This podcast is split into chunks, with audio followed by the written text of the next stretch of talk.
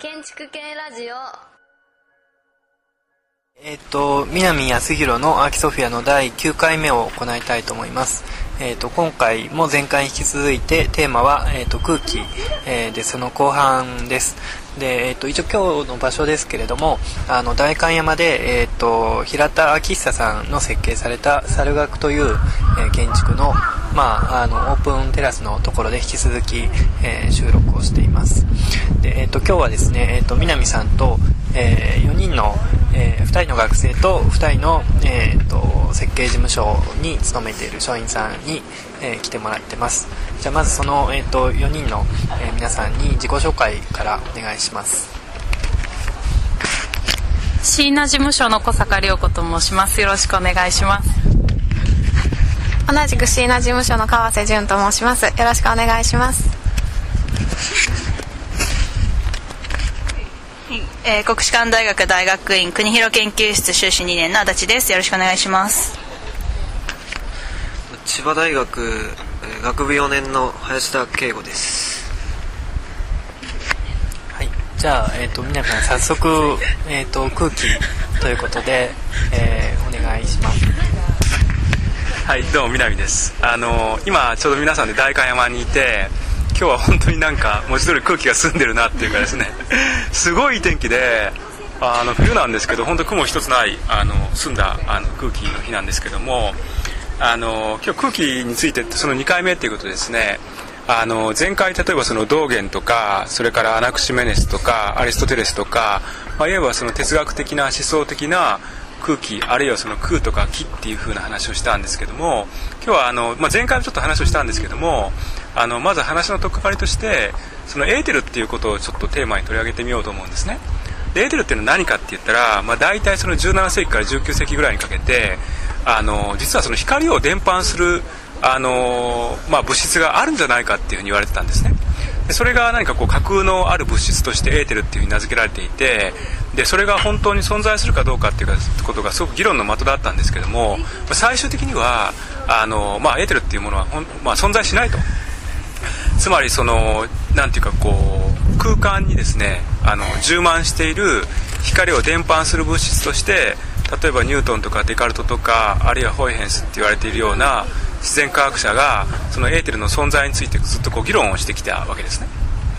でまあ、あのこれ自体はですね、まあ、ある種のその神秘思想みたいなところがちょっとあるんですけども、まあ、あの建築をやってる人間にとってちょっとこう関心があの惹かれるところはですねその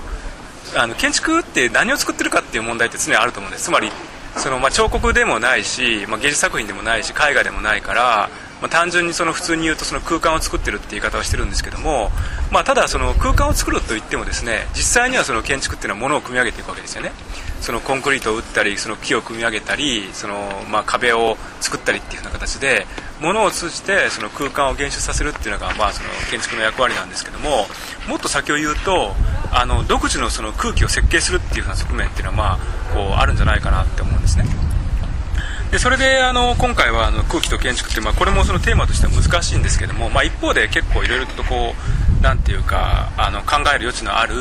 その豊かなテーマの一つだなというふうに思うんですけども、まあ、その辺でちょっとその増田君とそれから今回参加している皆さんも含めてですねあの、まあ、前回の話の続きの延長でなんか言えたらなと思うんですけど増田君どうですかね？なんかリファレンスとして何か挙げられそうなものがあれば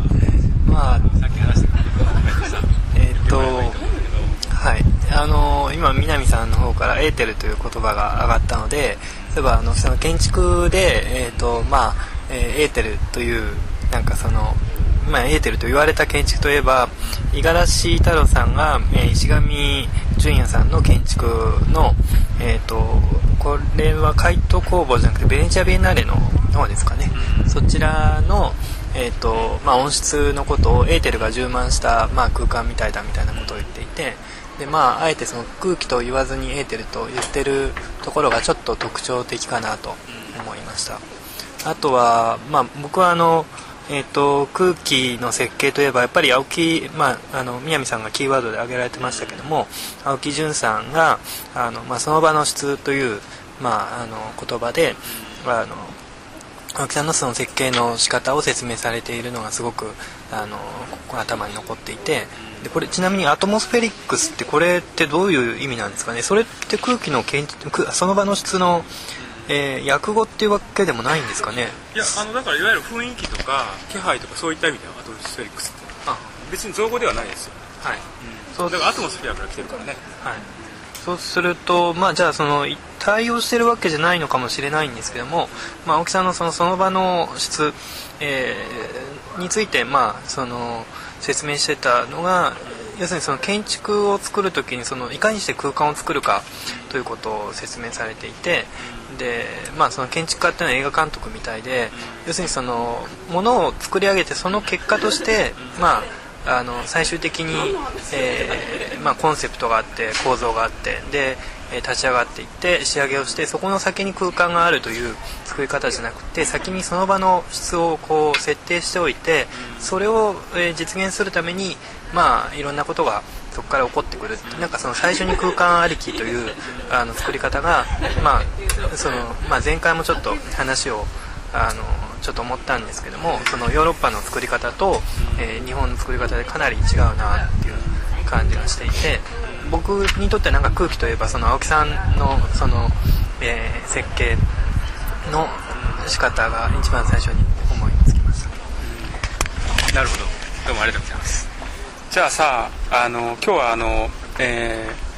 ー、小坂さんと川瀬さんはあの、まあ、設計事務所に勤められてるっていうことでまあ、日々いろいろこうお仕事をされてると思うんですけども、えーまあ、前回に引き続いてですねその空気っていうテーマでちょっとなんか意見を聞いてみてもらってもいいですか？どうですか？えっとですね私はその空気さっきあの松田さんがおっしゃってたように最初のそのどういう空気にして空気って空間を目指して設計していくかっていうので材料を決めたり構造を決めたりっていうプロセスがあるっていうのすごくわかるんですけどあのその空気は完全に制御できるものじゃないしその先があるから面白いと思っていてそれに対してその建築物っていうあの建築家が作れるものはもう規定できるものでその辺のその違いだとかあの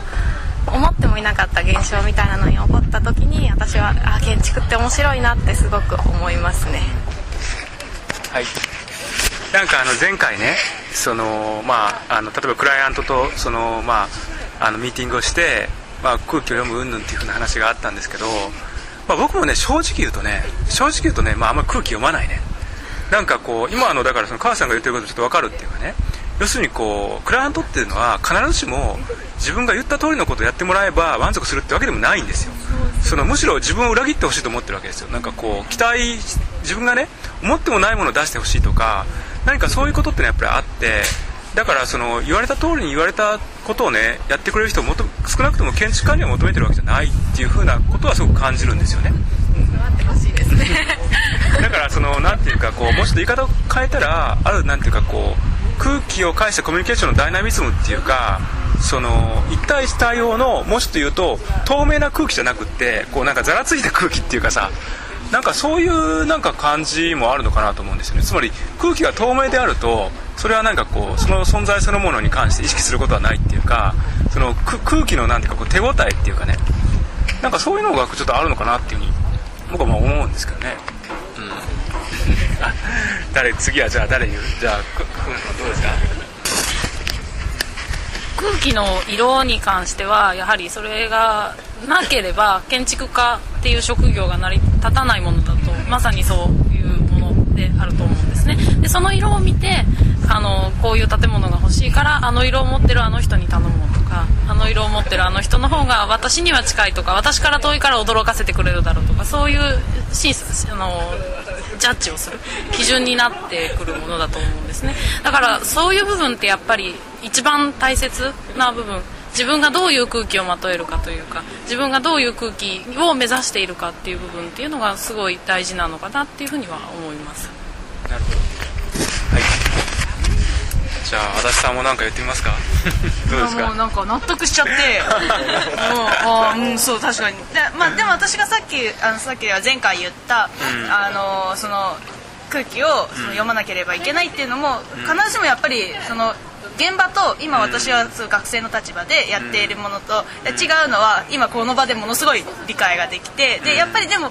2人の会話の中でやっぱり出てきたのは一部やっぱり読んでるところがあるんじゃないかなと思っててだからジャッジするにしてもあの裏切るためには読んだ上で裏切るわけで。まあそれはそうだね。であのその色を、まあ、色と表現するのか空気と表現するのかで多分違うだけの結局同じものを見て判断をしてるんじゃないかなと思ってやっぱりでもどこかそのセンサー自分の持つセンサーっていうものをものすごい張っていてでそれからじゃあ外そうとかってそれが意識するかしないかは別としてどっかあるんじゃないかなって思いながら今ちょっと聞いてましたでもものすごい納得して納得しちゃってもう二の句がつけなかったです。増田君どうですか？いいんじゃないですか。何がいいんだよ。何がいいかよくわかんないです。松田がこの場の空気を読んでないんじゃない？その人の発言が面白いんですよ。そうかもしれないね林田君はどう？もう足立さんが言ってくれた通りなんです。あのちょっと話ちょっと変わっちゃうかもしれないですけど、この資料の中の空間と気象、気象っていうまあこれこれ気配って書いてあるけどね空間と気配。だからなんていうのかなそのビジブルかインビジブルかっていう言い方をするんですけどもね。あの実はこれもまああの今までのそのアーキソフィアの収録の中でもちょっと話をしてるんだけどあの建築っていうのはあの視覚絶対主義っていうか視覚優位主義なわけですよ。つまり見たものがやっぱりこう重要っていうか建築写真でもそうだしその空間のデザインに関してもね。見えないものっていうのはなかなかこう表に出にくい。しかしながら空間の気配っていうのは実は見えないものの方がすごく重要だったりして例えば暑い寒いとかさ空気が澄んでる澄んでないとかね。だからそのビジブルなものにすごく依存している一方で実はそのインビジブルなものがあのその空間を非常にこう極めて強く規定しているっていうふうなところはやっぱあるんですよね。だからまあその一つのなんていうかこう分岐点として空気っていう存在があってだからその扱いにくいものであると同時に実はあの建築を設計する上ではこの空気っていうそのテーマは非常に大きなものとしてまあきっとあるんだろうなっていうふうに思うんですよね。なんか比較的そういうのってハードとソフトって分かれていて、でソフトな面ってこうインテリアな人たちがなんか担ってる感じがして、私が大学1年の時はそういうイメージで、なんかもっと人に接する方をやりたいのにって思ってた記憶があって、でなんかハードの部分ってじゃあそれ関係ないのかって言ったらでもそうじゃないんだろうなって今はちょっと思うようになりました。使ってない用語ではないんでしょうそうだね、うん。だからなんかこう設計のなんていうかこう現場においてはなんとなくこう空気感みたいな言い方っていうのはまあなんかするような感じもあるとは思うんだけどただうまく伝えにくいっていうところもちょっとあると思うんだよね。その空間の質っていうのはやっぱりこう記述しにくいしあの記述しにくいにもかかわらずすごく重要だったりするっていうことよくありますからね。どうですかね。じゃあそれぐらいで。はい、はい、まあなんかでもその大きく話が二分してたような気がして要するにその、まあ、空気って言った時にいわゆるその日本語で空気っていうと、まあ、その空気を読めるか読めないかっていうそのなんかコンテクストの問題だと思うんですけども、建築の中の、まあ、建築の設計における空気っていうのはまたあの空間ってこととつながるような気がしてただまあそれがなんかその空気っていう言葉で媒介されてるところがまたちょっと面白いかなと思いましたそうだね。だから今話したことっていうのは空間っていう問題も多分入ってるだろうねきっとね。じゃあ。じゃああのこのぐらいにしときますか。そしたらあのえっと出演者の募集をします。はいえーっとまあ毎回なんかあの出演者を、えー探して、えーるそうですのであの南さんのあのアキソフィアに参加、えーしたい人はあのどういう方でも構いませんので、えー連絡を一報、えーくださいということです。はい。